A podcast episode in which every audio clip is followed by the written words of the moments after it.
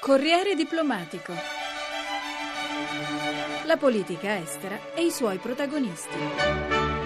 Siamo al nostro appuntamento con Corriere Diplomatico, affidato questa settimana a Germana Brizzolari che ha incontrato l'ambasciatore del Marocco in Italia durante il convegno Il mondo mediterraneo tenutosi a Palazzo Farnese. Dopo la Tunisia, l'Egitto nelle ultime elezioni in Marocco, ancora un successo di un partito islamista. Hassan Abouyub, ambasciatore del Marocco in Italia. Questo cosa significa? Un uh, gioco democratico puro, l'alternanza, che è la caratteristica la più importante del sistema democratico democratico. Il Marocco ha veramente chiuso tutto il periodo di transizione, adattazione alle regole della democrazia e ha fatto il salto avanti, il salto epocale per aprire una nuova pagina della sua storia, con un partito che ha partecipato al gioco politico dentro la Costituzione, era nei parlamenti precedenti, ha giocato in modo direi molto efficiente il suo ruolo di opposizione e adesso si trova nell'obbligo di creare la coalizione condizioni per poter governare il paese secondo la nuova Costituzione. Dall'Europa, dall'Occidente sembra quasi esserci però una pregiudiziale verso partiti islamici. Come si può combattere questo pregiudizio e cosa servirebbe? Capire meglio, studiare meglio la sponda sud del Mediterraneo, parlare l'arabo, leggere l'arabo. Noi conosciamo l'Europa perché parliamo la vostra lingua, la scriviamo e possiamo capire cosa significa in Italia, per esempio, la democrazia cristiana. Lo sappiamo benissimo. Non ha mai creato un problema per noi nel dialogo con l'Italia, nella cooperazione con l'Italia. Questi partiti sono esattamente la nostra democrazia cristiana. Noi abbiamo un paese che ha fatto la scelta di una democrazia ed aderire ai valori comuni della libertà, del rispetto della donna, della riforma della famiglia, della riconciliazione nazionale, cioè accettare i danni fatti ai cittadini negli anni dove c'è la repressione. Questo l'abbiamo accettato pubblicamente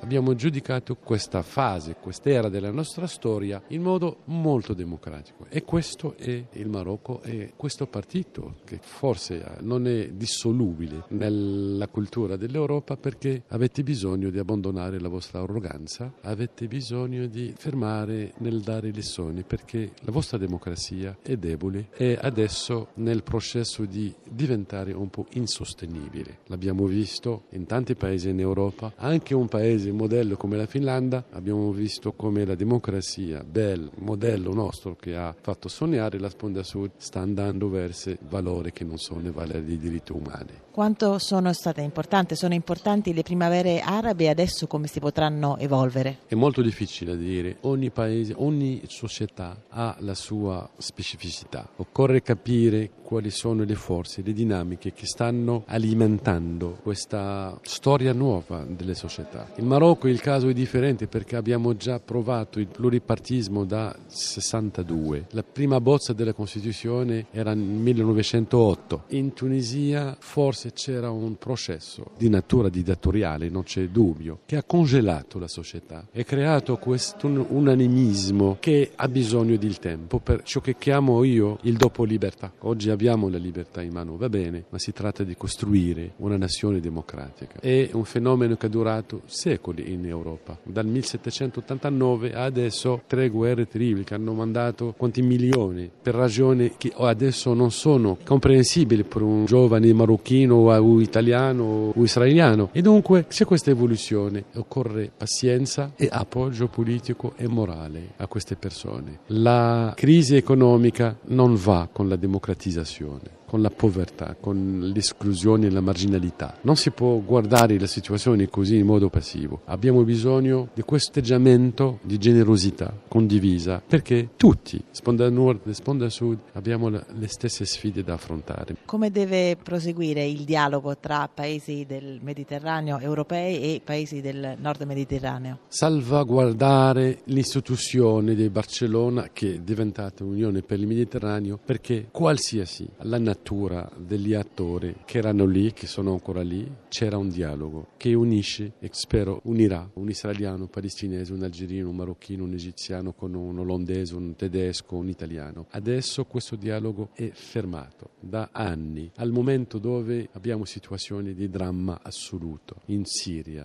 in Libia. Non si può lasciare le cose così. Abbiamo bisogno di conservare la finestra aperta all'altro. Anche il turismo ha risentito in maniera negativa. È vero, in Tunisia e in Egitto c'è un problema. Un turista sono 10 persone che lavorano